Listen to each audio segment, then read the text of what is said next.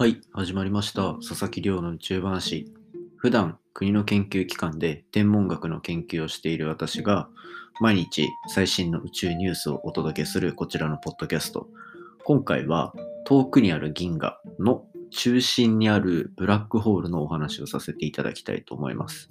今回話すこの遠くのブラックホール、どのぐらい遠くかっていうと、4500万光年遠くです。もうブラックホールの話とかってなると、こういう宇宙っぽい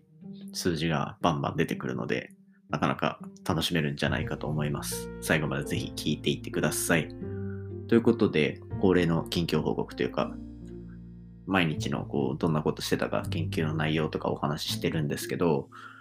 今0時40分ということで、はい、毎日更新しようとして、頑張って毎日日付変わる前に更新していたんですが、ちょっと11時半ぐらいから、あの、研究関連の電話がいきなり鳴ってしまいまして、ずっとこう打ち合わせみたいなのをしていたら、こんな時間になってしまいました。まあ、こんな感じですね、毎日。なので、このタイミングからこう修正、論文とかの修正案件とかが飛んできてるので、まあ、この後、体力の限界になるまでとりあえずやってみようかなと思ってるところでございます。皆さん、良い土日を過ごしてください。はい。で、まあ今日は朝から研究の打ち合わせがあったり、あとは仕事の打ち合わせがあったり、で、午後は大学であった研究会に参加していたんですね。自分も発表していたんですけど、それは、えっ、と、大学全体で進んでる研究それぞれが話すみたいなもので、なんか宇宙に特化してるとか、物理に特化してるとか、そういうことではなくて、もう物理の話もあれば、言ってしまえば生命科学みたいな話もあるし、数学の話もあるし、みたいな感じで、こう幅広い分野の方の話が聞けるっていう結構いい機会だったんですね。で、こう何年、何人かの話を聞かせていただいてたんですけど、まあ結構やっぱり、こう、聞き手の立場が分かってない発表っていうのもまあちらほらあるなというところが正直な感想でして、というのもさっき言ったみたいに分野がこう絞れてないと。つまり、まあ言ってしまう全く非専門家の方と人たちに向けて話す研究会なんですね。そうなると、業界の中で常識だと思われている言葉遣いであったりとか、そういう科学的ななんか素過程みたいなものっていうのは、もしかしたら知らない。てか、一回はまあ勉強したことがあるかもしれないけど、あまりピンとこないような内容っていうのは結構あるはずだと。いうにもかかわらず、結構専門的なワードっていうのを入れてきたりだとか、こう、理解に苦しむこちらの立場があまり分かってないなっていうような研究発表もあって、やっぱりこう、人前で発表するときっていうのは、聞き手の立場っていうところをしっかり意識して、そこから逆算して話し方ないし資料作りっていうところはやっていかないといけないなと、なんか改めて身に染みましたね。自分は結構こういう研究会得意な方で、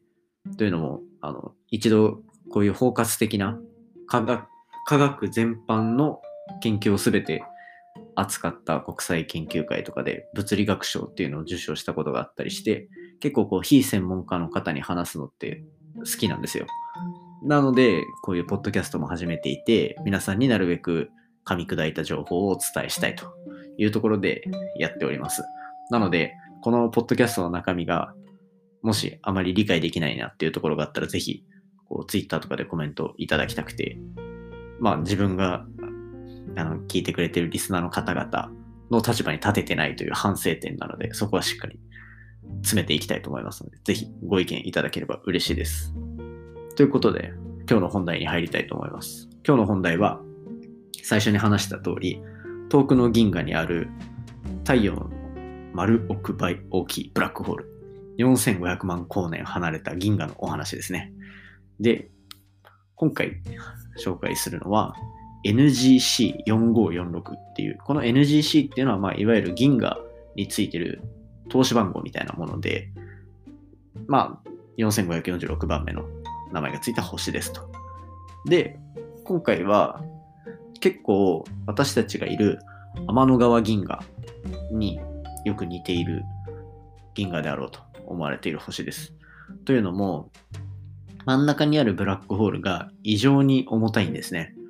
ブラックホールが重たいってなんだ？っていう話だと思うんですけど、ブラックホールっていうのがどうやってできるかの話を少ししたいと思います。こちらのポッドキャストでも何度か紹介してると思うんですが、ブラックホールは星が進化した最後の形の一つなんですね。星っていうのは中心で核融合を起こしている太陽みたいなものなんですが、ああいうのっていうのは、あの塵とか宇宙に浮いてる塵とかガスとかが密集してる領域で、それぞれが固まってくっついて一つの星を作って、で、その核融合が進んでいって、だんだん星が膨張していって、最後爆発を起こすというところで、めちゃめちゃ重い星は最終的にその爆発の後ブラックホールになるんですね。で、このブラックホールになる条件っていうのが、太陽ぐらいの大きさだとならなくて、重さで言うと太陽の30倍ぐらい。太陽の30倍ぐらいになると、ブラックホールになると。進化の果てに。っていうところがあります。まあ言うてもこの進化にかかる時間っていうのは、まあ、何億年何十億年っていう話にはなるんですけど、一応まあそういう歴史があるっていうところがありますね。で、このブラックホールがあることによって、じゃあ近くにあった星とかっていうのがだんだんこのブラックホールの重力とかに捕まって一つの形態を作ると。っていうのが結局銀河になってるんですね。で、これも、えっ、ー、と、私たちがいる天の川銀河も同じ感じで真ん中にブラックホールがありますと。で、この研究何回か紹介してるんですけど、今年のノーベル賞受賞の内容になってるので、ぜひそちらのポッドキャストも聞いていただければ嬉しいです。で、今回、その中心にあるブラックホール、NGC、何でしたっけ ?4546 っていう星の中心にあるブラックホールの重さっていうのを観測的に調べてあげたんですね。そうすると、今回、なんとブラックホールの重さ、太陽の2.6億倍ですね。わかります ?2.6 億倍ですよ。太陽が2.6億個集まったら、そのブラックホールになると。もよくわかんない数字なんですけど、これどうですか？皆さん的にはめちゃめちゃでかいと思うか、小さいと思うか？まあ、これ結構感覚によるから人それぞれなんですが、では、私たちがいるこの天の川銀河の中心のブラックホール、一体重さどれぐらいでしょうかと。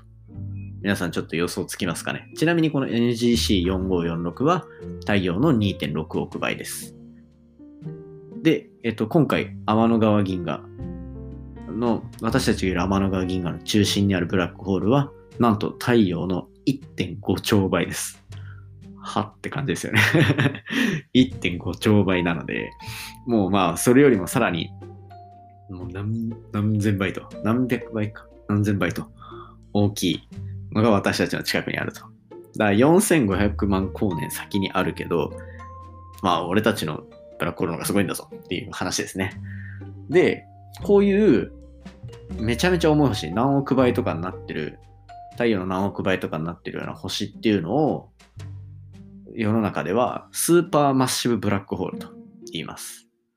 スーパーマッシブブラックホール。スーパー、めちゃめちゃマッシブ。これ英語で重いとかって意味ですね。ブラックホールなので、めちゃめちゃ重いブラックホールというところです。まあ、このワードだけ覚えていただければ、あ、なんかもうあれだよみたいな。俺たちの銀河の中心ってスーパーマッシブブラックホールあるからみたいな。ちょっと なんか頭よく聞こえるかなっていうところありますね。これでも海外で意外とこのワードって知られてるのかもしれないですね。あの、ミューズっていうあのバンドの曲にスーパーマッシブブラックホールっていうのがあるので、ぜひ興味ある方聞いていただければいいかなと思います。といった感じで、本日は4500万光年先にあるスーパーマッシブブラックホールっていうものについて紹介させていただきました。で、実はですね、今日でこのポッドキャスト49本目になるみたいですね。ということで、明日は記念すべき50回放送という、まあ、どんな内容を更新しようか、今悩んでいるところでございます。ぜひお楽しみにしてください。今回の話面白いなと、また毎日聞いていきたいなと思った方は、ぜひお手元のポッドキャストアプリで登録だったりフォロー、サブスクライブ、ぜひぜひよろしくお願いいたします。で、番組の感想はですね、ツイッターで募集しております。ハッシュタグ宇宙話。宇宙が漢字で話はひらがなになってますので、こちらも質問、感想、じゃんじゃんお待ちしております。ぜひよろしくお願いいたします。それでは、ここからまた自分は研究に戻りたいと思います。それではまたお会いしましょう。さようなら。